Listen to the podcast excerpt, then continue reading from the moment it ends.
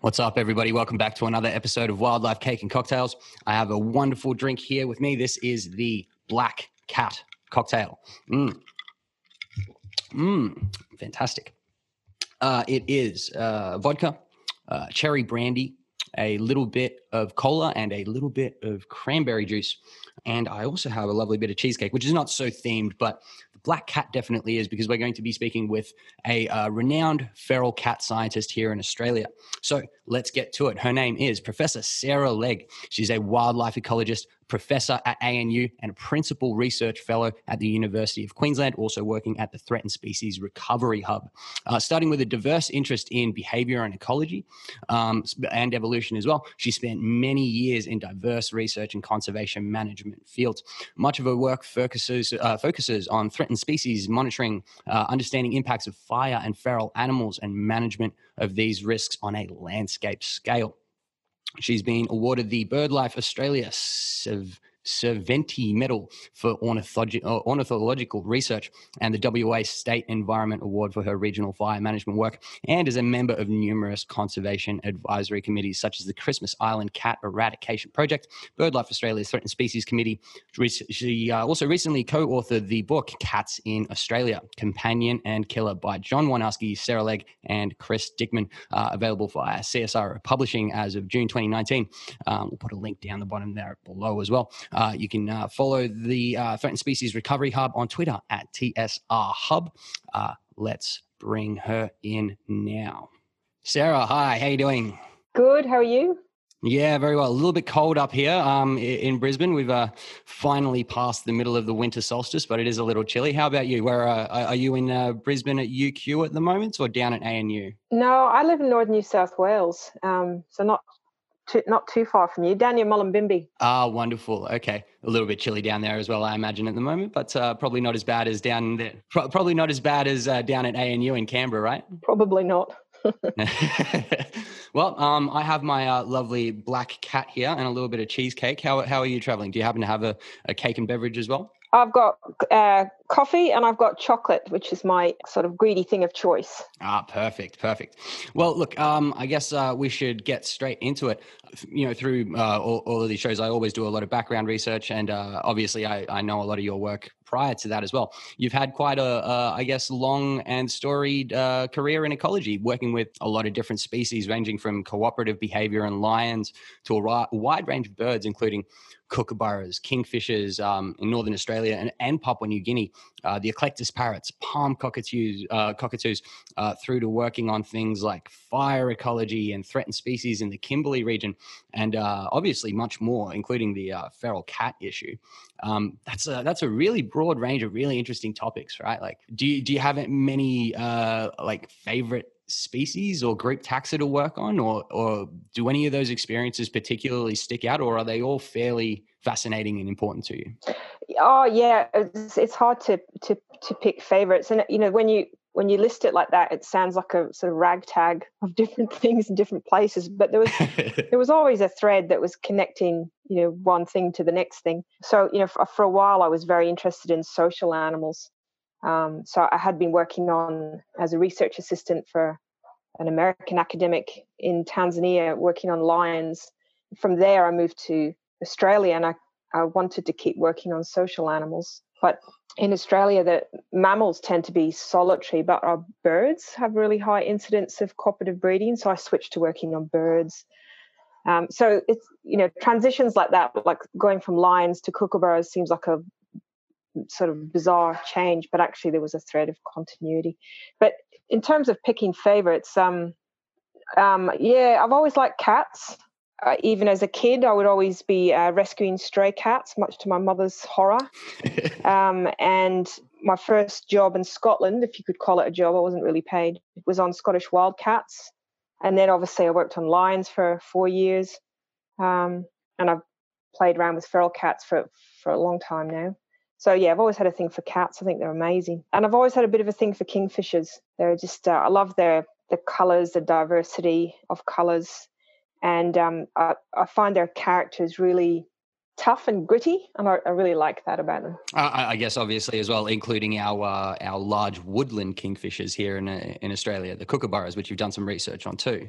That's right. So you know, it's um it's one of those funny accidents of um, history where Europeans got the naming rights, but because the kingfisher in Europe is a fish-eating bird, the whole group were called kingfishers.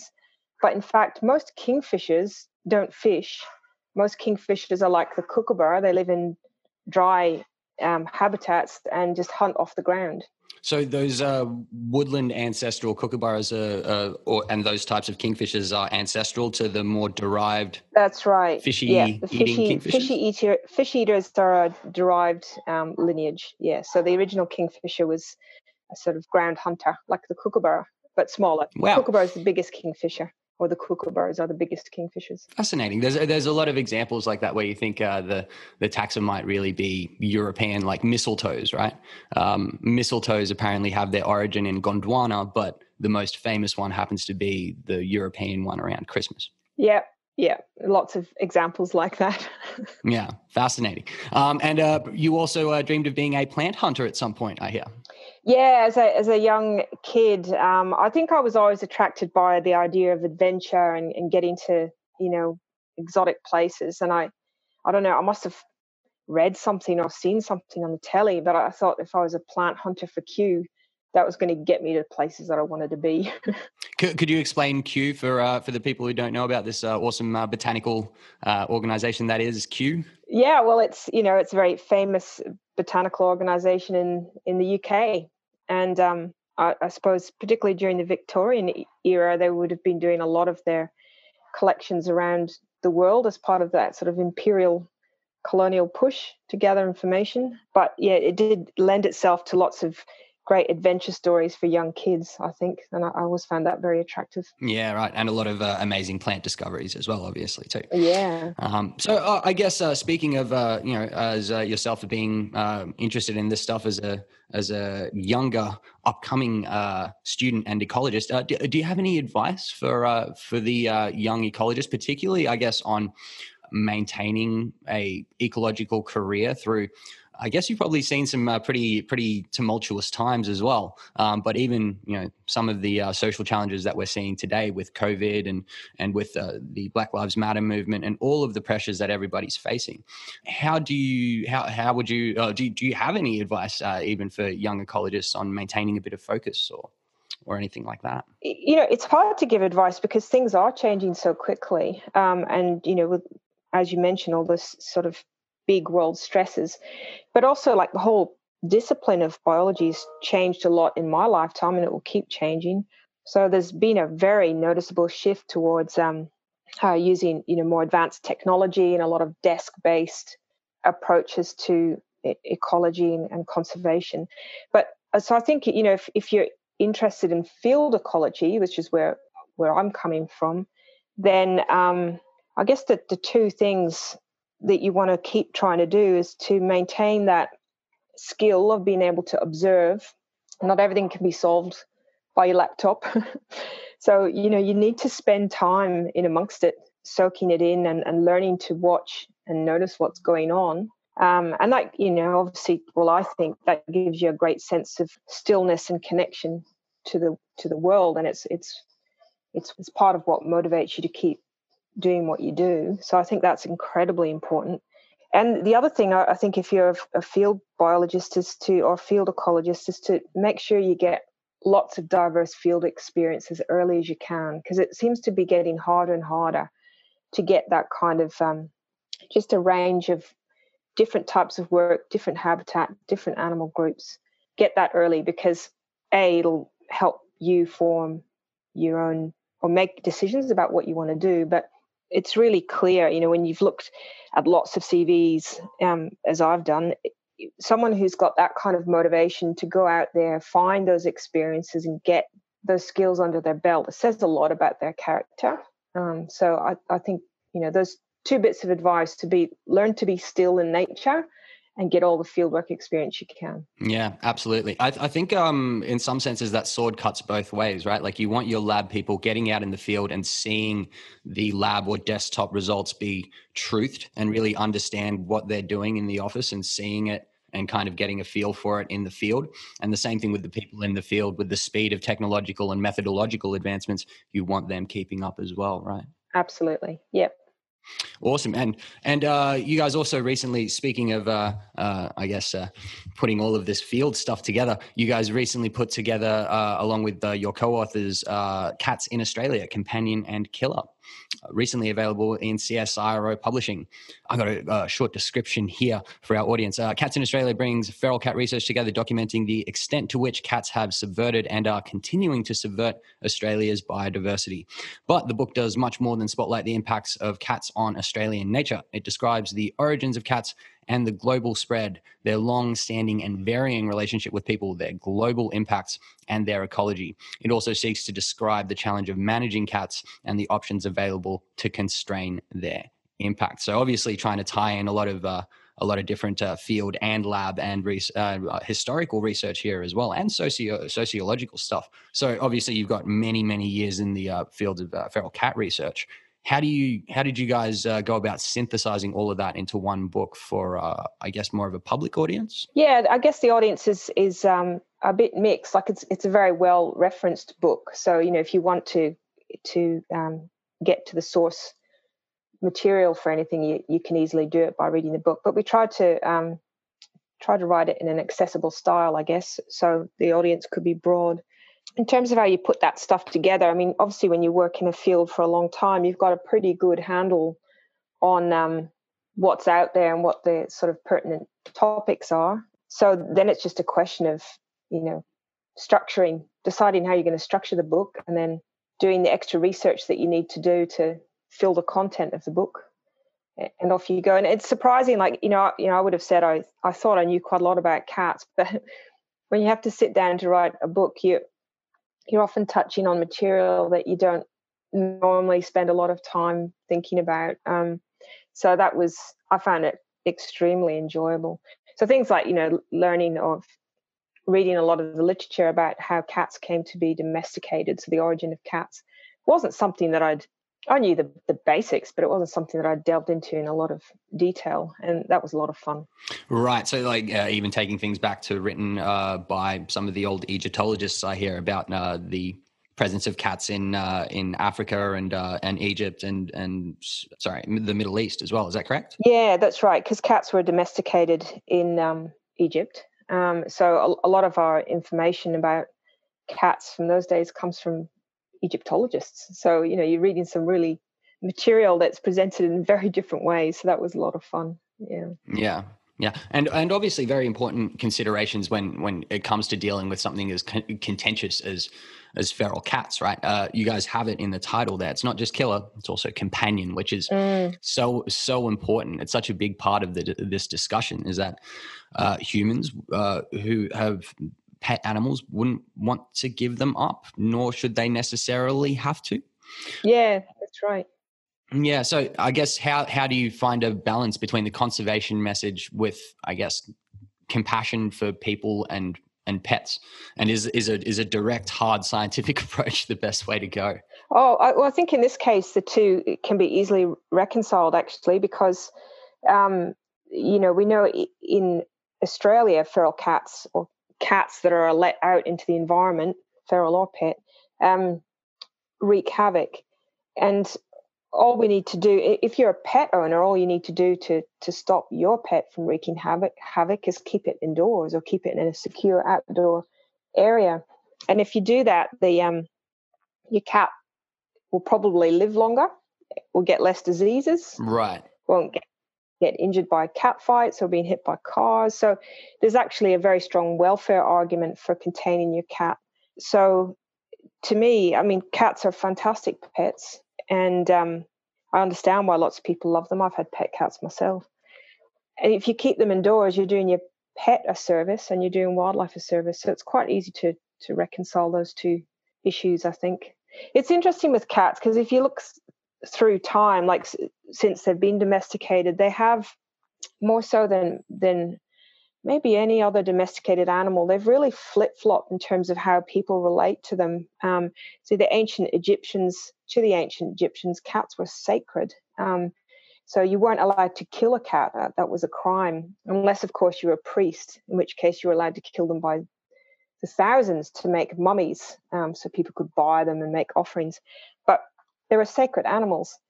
And um, but then you get to medieval times in Europe, and cats were um, synonymized with, you know, devil, witches. They were thrown up off the um, tops of towers. They were burned. You know, terrible things were done to them.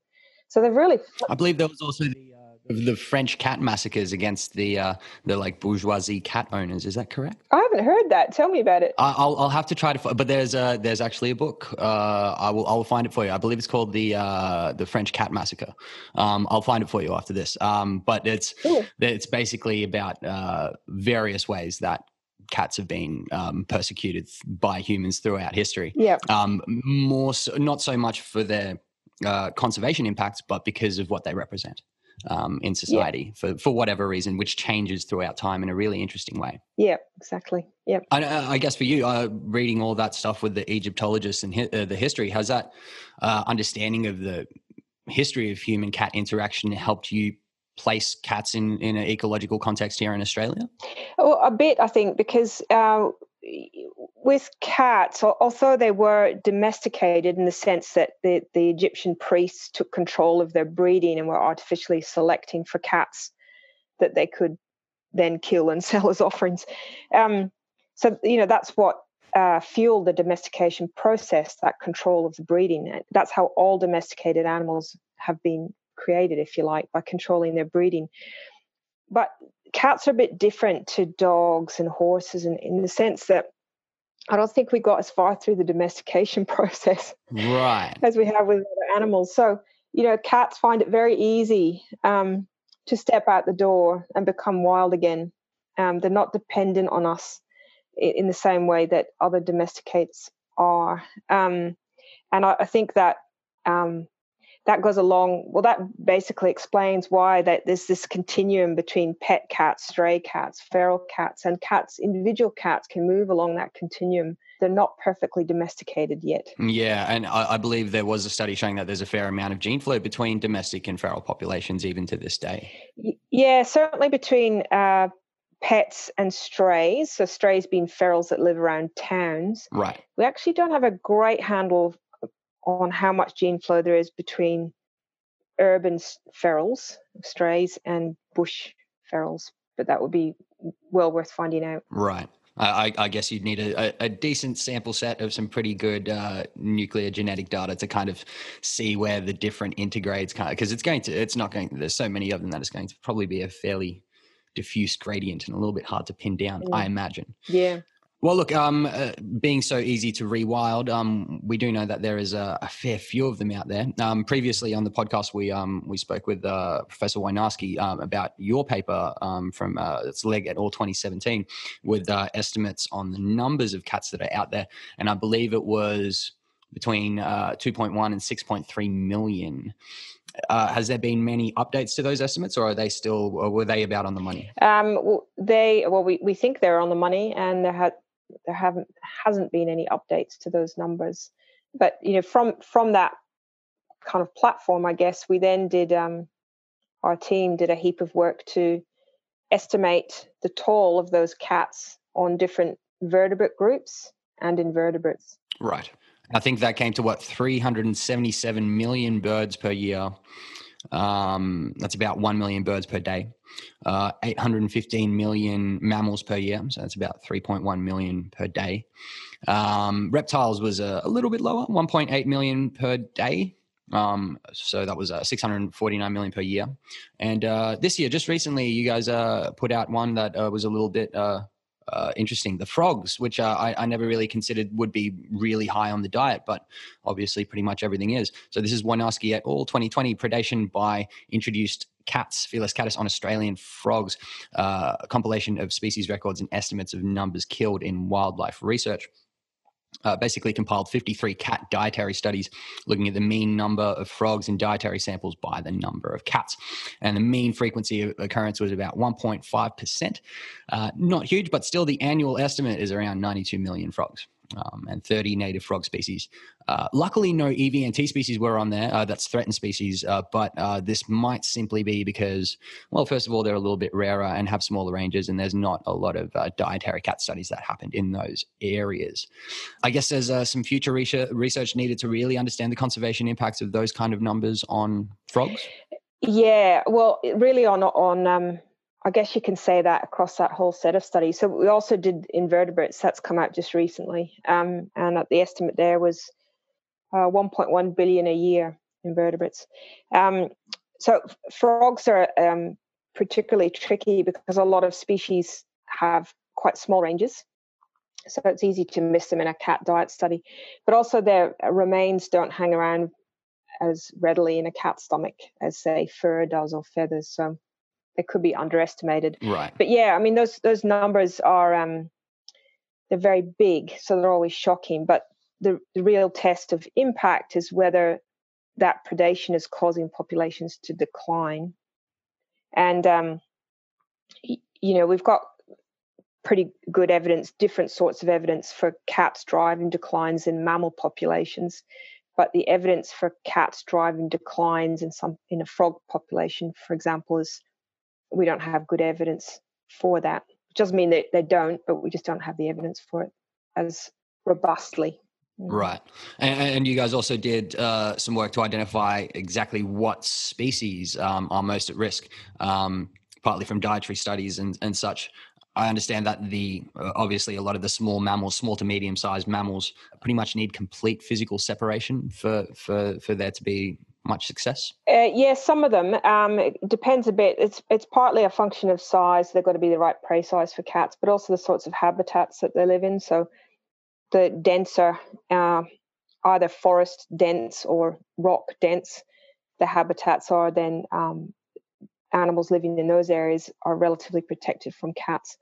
But yeah, there's um, you know, there's a, a, a few dozen species that um, are either at extreme risk from cat predation or very high risk. And really, we want to make sure that at least some of those populations have complete physical separation from cats if we want to stop extinction. Right, right. And and uh, this is uh, just speaking for our feral cats at the moment. As of just recently, April 2020, I believe, you guys put out another fantastic paper, which I'm actually going to bring up here. That's a Legge et al. Uh, we need to worry about Bella and Charlie, the impacts of pet cats on Australian wildlife. And here we go. Um, so we have the paper right here. Uh, excellent paper um, and uh, compiling again results from uh, 66 different studies on the impacts of Australia's domestic cats. Uh, the average uh, 186 reptiles, birds, and mammals per year, mostly native, at the total of 390 million per year. That's um, spatially, that adds up uh, between four and a half to about 8,000 native animals killed per kilometre squared inhabited by pet cats. Across six Australian studies of pet cats, around 71, uh, 71.1% roam outside. And uh, that may be an underestimate, obviously, as a study of uh, pet cat roaming behavior found many cat owners mistakenly believe that their pets do not roam outside. Um, of 177 cat owners who believe their cats were contained indoors at night, 39 actually had high nighttime ranges of over one hectare. I found that really interesting. So the per capita kill rate of pet cats is 25% of that of feral cats. However, pet cats live at much higher densities. So the predation rate of pet cats per square kilometer in residential areas is 28 to 52 times larger than predation rates by feral cats in native environments and 1.3 to 2.3 times greater than predation rates per kilometer by feral cats living in urban areas. Uh, fascinating paper. Um, and uh, yeah, you can see some of these numbers here uh, in this table. Obviously, native mammals, birds, and reptiles in the million, 66, 79, and 82. Uh, large amounts of uh, predation um, and uh, yeah, uh, large amounts by domestic cats as well, which um, I guess we weren't necessarily certain about how much how much predation domestic cats cause compared to feral cats, but seems to be uh, quite significant. Yeah, yeah, it's uh, we're a bit shocked ourselves at that. And I guess you know we've always been um, we being you know our team, but also um, I guess conservationists in general and, and government have been a bit careful about focusing our attention on ferals in order to not make people feel like we were going after their pets. So, you know, we haven't really done a lot of work on on pets as a result, but we just thought, look, it's time we kind of lifted the lifted the lid on pet cats and had a look. and had a look, yeah.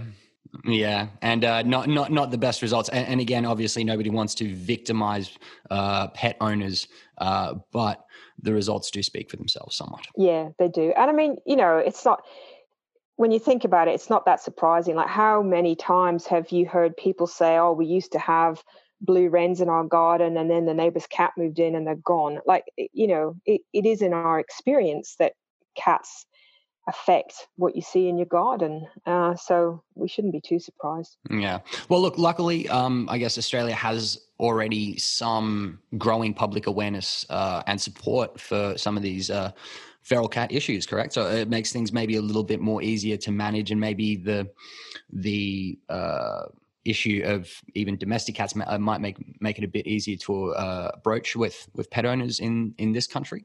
Uh, for sure. So you know, there, has been a few uh, a bit of work, not by us, by other people, um, to survey. Uh, public awareness of cats and support for cat management in Australia and in overseas countries. And Australia tops the charts. So our the Australian public is much more aware of cat impacts and much more supportive of management actions to reduce impacts, not just by ferals, but also by pet cats. And interestingly, even pet cat owners tend to support reducing impacts from cats. So we're we're in a much better position to to um, to do something about um, cat impacts, including pets. In fact, when you think about it, if only 71% of pet cats are roaming, that means about 30% of cats are already kept indoors. So we already have quite a big fraction of highly responsible pet cat owners. We just need to try and increase that fraction. Right. What what is that fraction? Do you know what that fraction here is in comparison to other countries? Um, yeah, I can't give you the exact numbers off the top of my head, but in a place like the UK, it'd be less than 10% of cats are kept indoors. I think it might even be less than five. It's quite different. Wow. Yeah. Yeah, right. What What do you think is uh, the the cause behind that? Do you think it's uh, our, uh, I guess, understanding of our sensitive ecology here and the amount of education that goes into feral cat issues, or or why do you think we're uh, we're a little bit different in that regard? Um, well, certainly those two factors that you mentioned, awareness and, and education. Um, I, I, guess there's underlying cultural differences as well in the way that people view cats. I think people in the UK more likely to consider it cruel to keep a cat indoors. But I suppose that comes back to education. You know, we've had a lot of education here from vets and welfare specialists telling us it's not cruel to keep your cat indoors. Your cat will be fine. And maybe that still needs to happen in Europe. Yeah. Well, look, I, I, can I can see it here in Brisbane as as a as a snake catcher and relocator. We do see fairly frequently large carpet pythons eating cats. I believe there was a one week in uh, not here in Brisbane, but up in Townsville, where over a week they had I think five or six uh, cats get eaten by the scrub pythons that are out there. So not just snakes as well. There's wild dogs. There's all those other risks. I can see that here in Australia with some of those uh, predatory risks.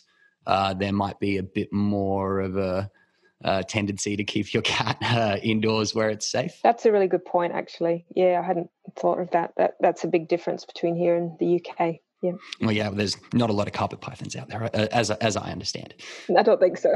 it's probably probably a few keepers who've uh, yeah had a few escapes, but I don't think they make it through the winter. Um, all right. Well, look, we should move on to uh, I guess uh, if there is any. Um, how, solutions towards some of these uh, feral cat crises. So, as as we've been discussing, indoor humane cat keeping. So, uh, the Humane Society of the United States uh, has said that indoor cats can live up to four times longer. So, I guess in all of that, you need a bit of enrichment. Cats are intelligent animals, right? So, I guess, uh, how do you feel about the idea of outdoor cat runs, Se- secure outdoor cat runs, leash walking, or these other ways to get cats outside in a controlled way? Yeah, I mean, I think leash walking is good for some cats. Uh, other cats are less compliant. um, I've I've personally yeah, seen it's this. Quite hilarious. Um, yeah, and I think you know outdoor cat runs. Um, they seem like a good idea to me. I, I think in a lot of cases they may it might partly make the owner feel better to know that their cats get get outside. Um, I'm not sure what the cats, how much the cats discriminate between being inside and outside, but I think that you know if they're behaviorally enriched, uh, you know, um, sitting at a window watching things on the outside might be as good as being in a cage that's outside. I just I don't know. Right. But yeah, I think you know if you're going to have a, a, a, cat and look after it properly, keep it indoors, you need to keep it behaviorally um, enriched for sure.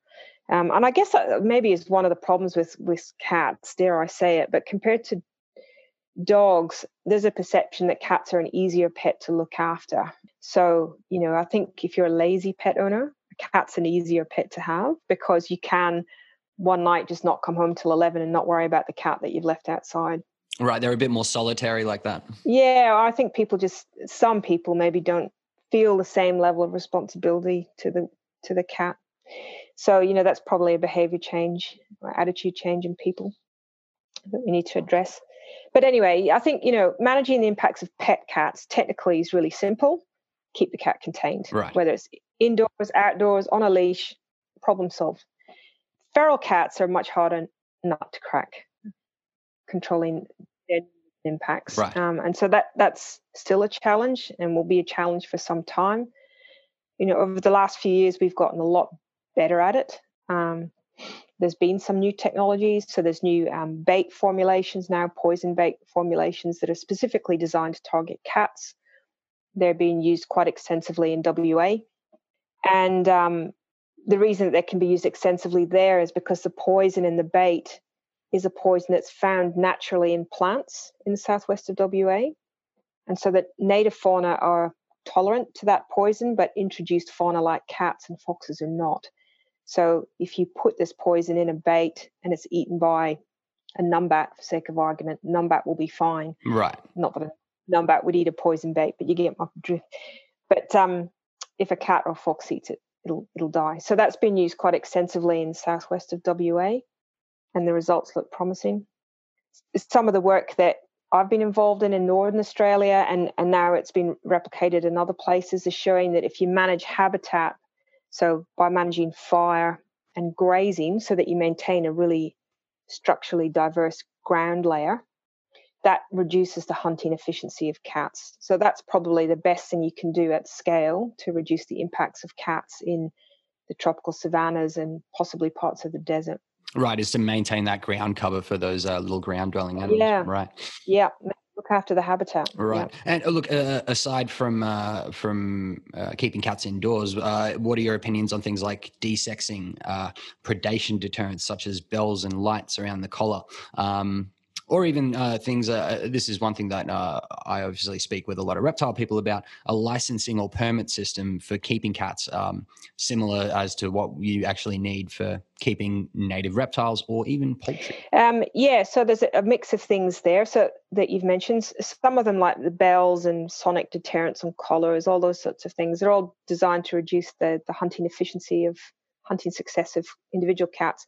Some of them work to some extent but they don't work completely. So they might um, they might reduce the, the predation rates, uh, successful predation rates, but they won't completely eliminate it. So they don't. It, eh, you can't beat just keeping the cat indoors. Um, desexing is is important for a slightly different reason. It's just that if if you don't desex, and you need to desex before that cat gets becomes sexually mature, before the female cat becomes sexually mature. So you need to do it early, like before five months of age.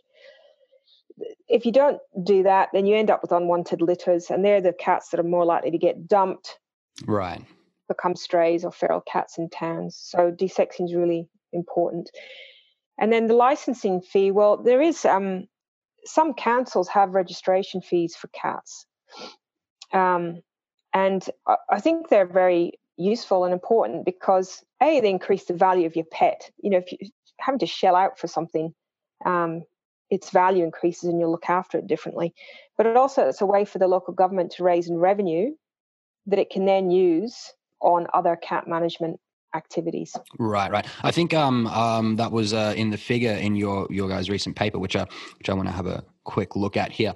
Um, as you mentioned, uh, the uh, containment is the simplest and uh, most cost-effective option, which you can see right here.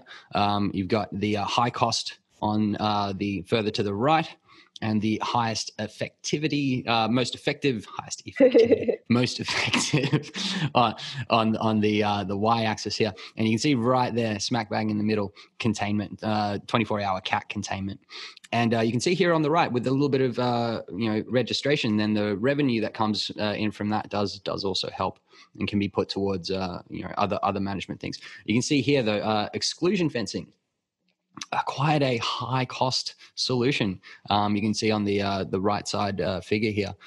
Obviously, uh, also very effective and uh, maybe necessary in some of those uh, more remote areas, I guess.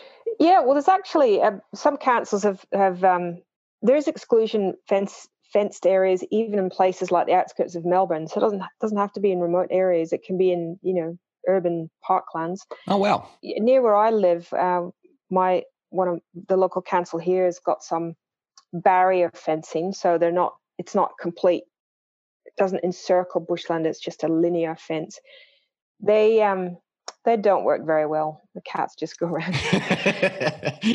uh, that's unfortunate. So, but yeah, you don't need to be in remote areas to use exclusion exclusion fencing. But the trouble with exclusion fencing is it costs a lot to build, and then you must maintain it. Like you need someone checking that fence once or twice a week. So it's there's an ongoing cost associated with it. Right, right. So look, we did mention some of these uh, other solutions, such as managing fire and grazing, managing dingoes, landscape baiting, um, and there is the the new uh, Felixer traps as well, which um, I wanted to get your opinion on. They obviously um, they seem to have a fairly low uh, rate of misfire. Like pretty much, they it knows how to target cats uh, and shoots that little gooey ball of uh, toxin towards the back of the cat's neck, which uh, uh, mammals don't groom. The, uh, you know.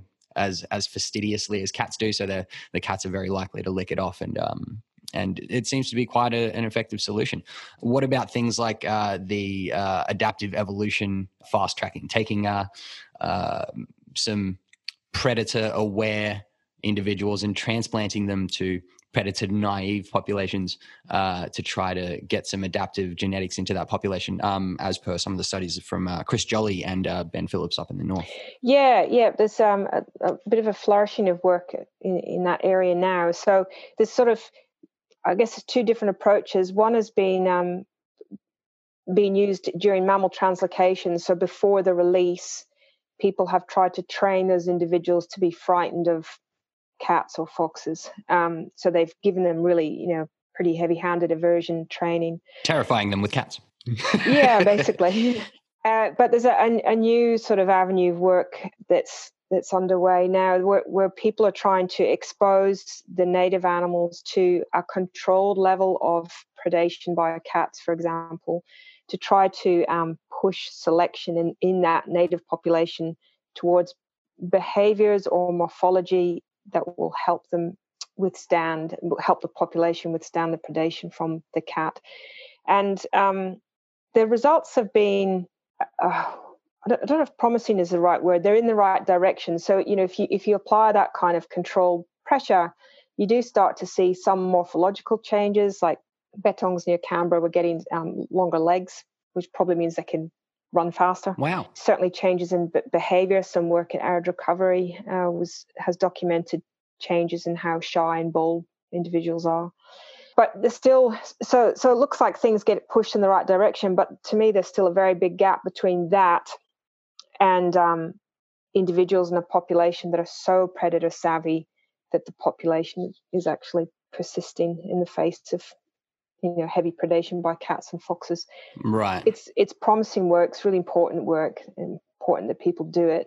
It's still unclear whether it will get us to where we want to be and i, I guess it would be fairly difficult to balance um, the strong enough selection from from predation with uh, uh, you know the amount of predation that actually has a negative impact on population sizes, uh, particularly with the varying sensitivity of certain target species that are going to be in those diverse communities. That's that's dead right, and you know, selection um, in some cases can can take a long time. Yeah. Um, so it would be kind of better if you could, you know, have 50 bettongs and say those five are the best at recognizing or evading predators. We're going to take those five and we're going to breed from them. And then in the next generation, same, we're going to take those five. You know, that would be really forcing things along, but we can't do that. So um, it could take a while. Mm, yeah, yeah, sure. And the uh, you you also mentioned the idea of uh, gene drives. So gene drives being, for example, uh, adding a, a, genetically modified male into the population who uh, produces more and more males to skew the sex ratio. So there's not as many breeding events. If you if you uh, ha- introduce a bunch of males that only have male offspring, then eventually you'll have so many male offspring uh, at the you know throughout the population that they struggle to find mates, and the population size slowly decreases because of that reduction in reproductive capacity because of these gene drives. Um, has there been much progress in that? Um, people are, are, working on gene drives, but not in cats. Um, so they've developed um, they've been able to to show proof of concept, I suppose, in some invertebrates uh, in the lab. I believe mosquitoes, right? Yeah, mosquitoes, um, fruit flies, and um, yeast. I think. Right. Uh, a, a group working to try and develop this system in mice. So, and I'm not sure exactly where that's at, but the last I heard, they were hitting various technical hurdles. Um, I guess in the transition from sort of invertebrates up to to vertebrates. It, it's got i mean it'd be super if we could get something like that to work but it's not without problems. Um, for a start selection's always going to be pushing against any system like that. So i can imagine it working potentially quite well in like an island system where you've got a limited population and if you can get the the drive through the population quickly enough you could eliminate the population. But on a continent you'd be needing to release gene drive, new gene drives constantly, um, a bit like you do with disease, like new strains of disease. Right. So you're effectively trying to get it to reach fixation throughout the population, and a big, widespread population like mainland Australia is a challenge. Yeah, it would be. There'd be so much selection eh, to um, get around to get around the gene drive. Um, and it, there's other issues too, like uh, you know that we need to think of. I think as a society, um, one is like can we trust ourselves to use that sort of technology in a responsible way? Will will the public even accept something like that? Like given the reaction of the public to genetically modified food this is like gmo on steroids like you know. Yeah it's putting a genetically modified feral organism into a population of feral organisms expecting it to solve the feral organism population which yeah. people have a bit of uh, maybe uh, mistrust of with the way that uh, biological control has uh, failed before, or at least been problematic. And, and we need to have um, we need to be able to stop it. So you know, we need to get rid of feral cats in Australia, but not very far away there are other species, uh, other types of cat that are highly endangered. And if that gene drive could, um, and we know that lots of cats can interbreed, by the way, small cats are very good at interbreeding. So if the gene drive got offshore, into you know Oof. yeah. So eh, we need to be able to stop it. So there's a, there's a heap of issues um, to solve. I'm not saying that we shouldn't explore gene drives. I think you know potentially a really powerful tool. We should solve we should explore gene drives but there's a heap of other issues that we need to consider at the same time. Right right. Is is there any particular avenue of uh, these approaches that you think is most likely to be successful or uh, are we just going to have to wait and see uh, with gene drives specifically, or, or? Well, no, I mean uh, of of these uh, different approaches. Uh, let's say uh, the Felixer traps, mm. guardian dogs, uh, managing fire and grazing, the evolutionary or adaptive training, or or gene drives. Do you do you see more of a light at the end of the tunnel in one of these than the other? No, I think we're going to need to use a mix of things. even with gene drives, which sort of holds the biggest promise for being a silver bullet. Like I say, I don't think it could be a that silver bullet on a continental scale. So even there, I think you know it could be a really important part of the mix. Maybe eradicating cats from large islands. Um, so we're going to have to keep using a mixture of these different techniques. But you know they are some of them like Felixers are new and the new baiting te- technology. So we we are still innovating, and we are getting better at knowing which technique to use in which circumstance.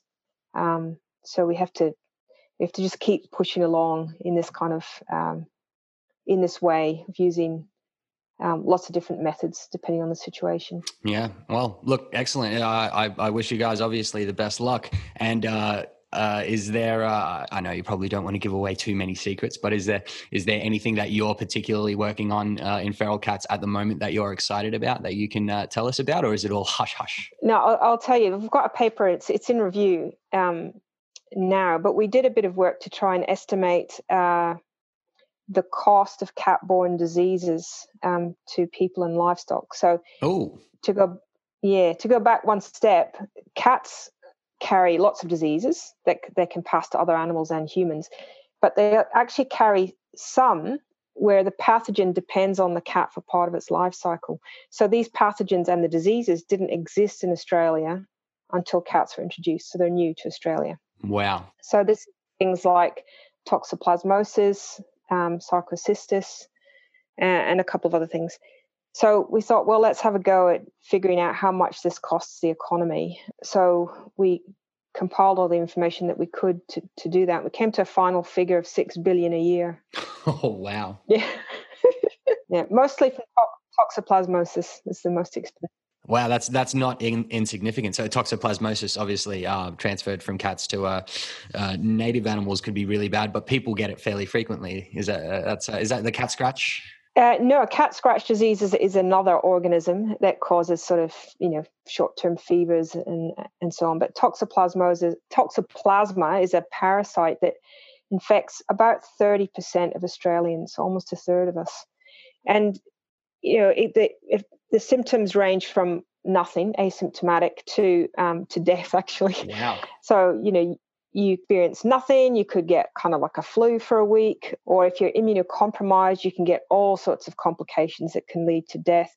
If you're a pregnant woman and you don't already have toxoplasma and you get infected by it for the first time whilst pregnant, that can cause miscarriage and congenital defects. So they're all very serious health consequences. But the biggest bill from toxoplasma comes from the way it changes our behavior.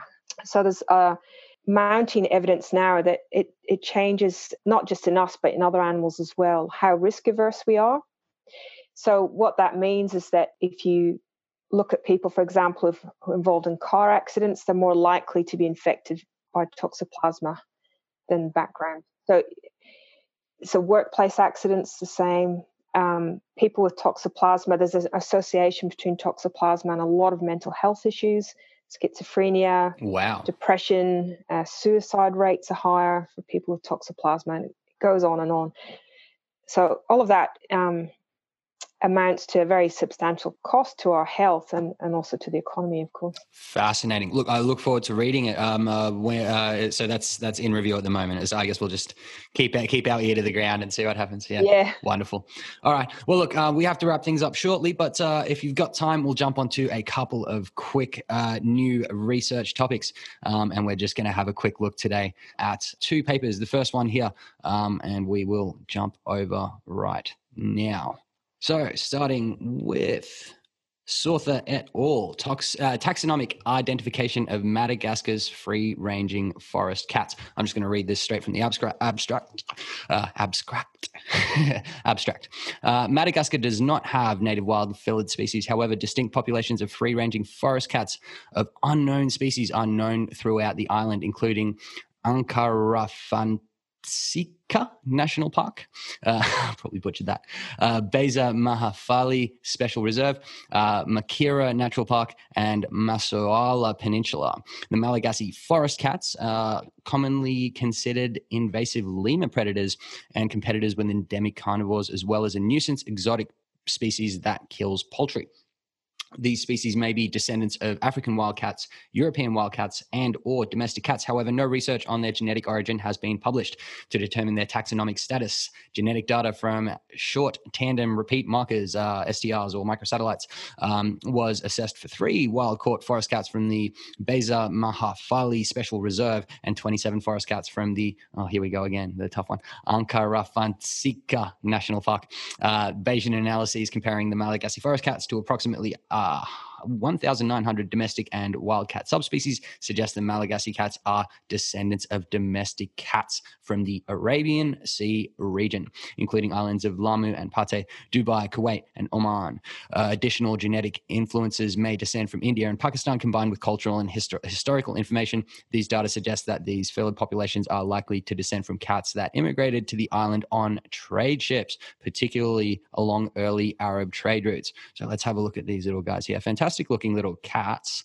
You got that beautiful speckled, very well camouflaged forest pattern. And you can see that in A and B. Domestic cat up there on the top, and you can see a bit of mixing here in D with those lovely white feet. Those are some of their sampling locations, and you can have a look at their microsatellite structure here. So yeah, this uh, pink stuff down here, I believe, is uh, the Malagasy forest cats themselves, and uh, it does group with these uh, the yellow and the the rest of this stuff here, which I, I believe is uh, those Arabian Peninsula and Middle Eastern cats. Uh, very, very cool paper. Um, so, uh, yeah, I guess, uh, Sarah, your opinion on these uh, these uh, forest cats? They they've obviously been there for a while, but um, uh, they they seem fairly naturalized.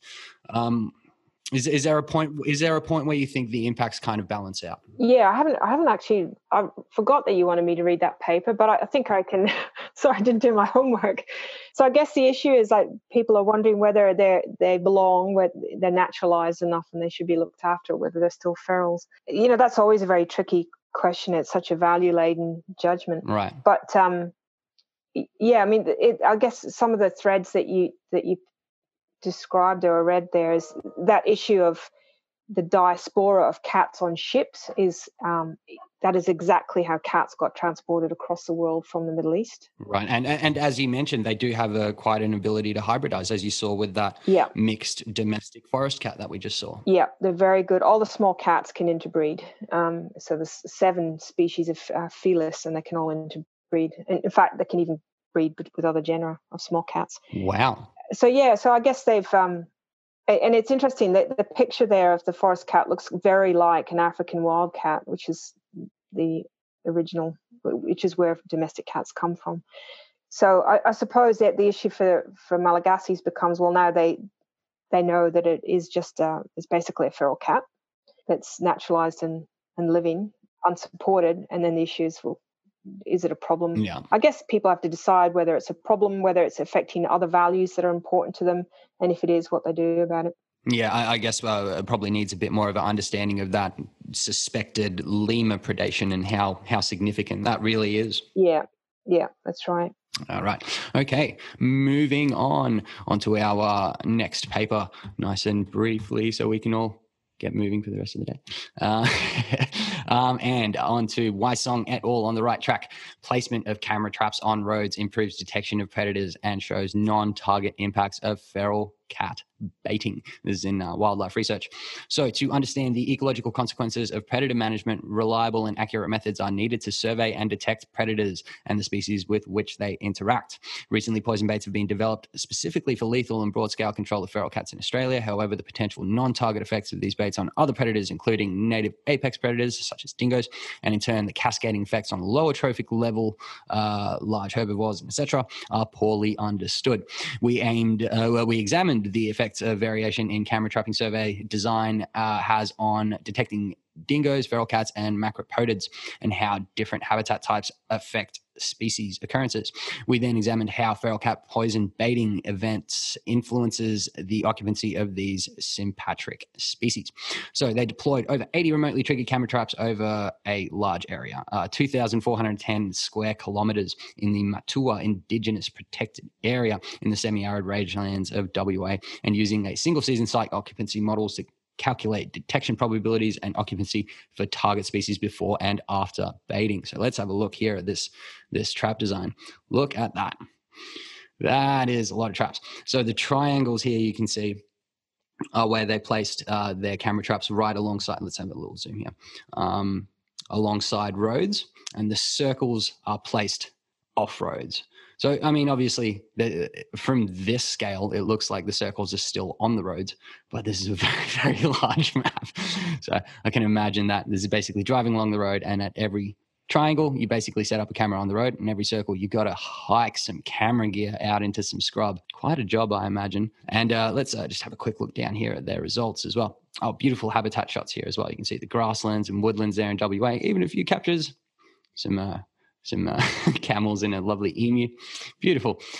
Let's uh, go down to here. And you can see along the road, uh, the cat captures are uh, fairly high, right? Macropodids, not so much difference. And uh, yeah, the uh, occupancy didn't really change too much. But you can see the on road probability of detection in cats and dingoes much higher. Not too much difference in in macropods. So obviously, those roadside survey sites seem to be the way to go. Is is, is that something that uh, they they also spoke about these linear movements of, uh, of, of a lot of these predators? Is that more to do with the structure of roads just being straight, or do do a lot of predators seem to have these kind of linear search patterns? no, I think um, so. For a start, I mean, if, if you've walked through those spinifex habitats, you'll understand why the predators are on the roads. They're not silly. like, yeah, yeah, they don't want to get their feet stabbed. No. um, so um, you know they can walk along the roads because they're predators so a lot of non-predators will avoid roads because it's they're more conspicuous and more visible and predators are on the roads so you know it's not it's not unusual to find that predators will use these uh, thoroughfares whereas prey will not what you sometimes find is that the big predators use the thoroughfares and the small predators don't because they're trying to avoid avoid in this case the dingo so mike and his colleagues didn't find that here um, but in terms of you know, I think they're just if they're just trying to get to A and B, they're going to go the easiest route. So they'll go a track. They'll use um, cattle pads. Um, cats, when they're moving, will often move along the boundaries of you know thicker vegetation with um, more open vegetation because they like to be able to move stealthily pounce when they need to into something that's in the open. So if they're hunting, they'll often be on an edge like that. Um, but yeah, and, and dingoes, I think they need to move long distances, and if the quickest way to get there is along a road, that's what they're going to use. So, yeah, absolutely. Yeah, yeah. I guess, uh, yeah, in general, ecotones make a, a, a, nice spot to find a nice diversity of prey as well. Mm, yeah. Yeah. yeah. interesting. Interesting. Another fantastic paper. Um, but I think we pretty much have to wrap it up there. Uh, Professor Sarah Legge, thank you so much for joining us. Uh, really, really enjoyed our chat. Um, where can people find your book, Cats in Australia Companion and Killer? Uh, well, if you go to the uh, online website for CSIRO Publishing, CSIRO Publishing, you can find the book there. Wonderful, wonderful, and uh, you'll have some more research coming out. People can uh, keep an eye out for that uh, that costings uh, paper, um, which we uh, we look forward to, um, and uh, they can find you on Twitter at TSR Hub, I believe. Is that all correct? That's right. Yep. Wonderful, wonderful. Thank you so much for joining us. I really enjoyed our chat. Before we go, what is that cute little thing behind you in the on the screen? That cute little thing in the. In the yeah, this is this is a, a Melomys. Ah, um, he lives just outside my bathroom window, and um, I mentioned before there's a carpet python that lives out there too. So we try to keep the carpet python fed with the house mice that we catch in the house, so that the carpet python won't eat the Melomys. uh, well, look, uh, it's doing a good job of uh, keeping some of your rodents down by, by the sound of it. Uh, happy little carpet python. Um, yeah, best of luck to the Melomys. Um, thank you again for joining us. Really enjoyed your chat, and uh, hopefully, if uh, some you get some time once this new costings paper comes out, we'd love to have a chat with you again. That'd be great. Thanks for having me. All right, no worries. Cheers. Thanks again. All right, everybody, that's been Professor Sarah Legge, and we shall be back with much more wildlife cake and cocktails very shortly. Thanks for joining us, guys.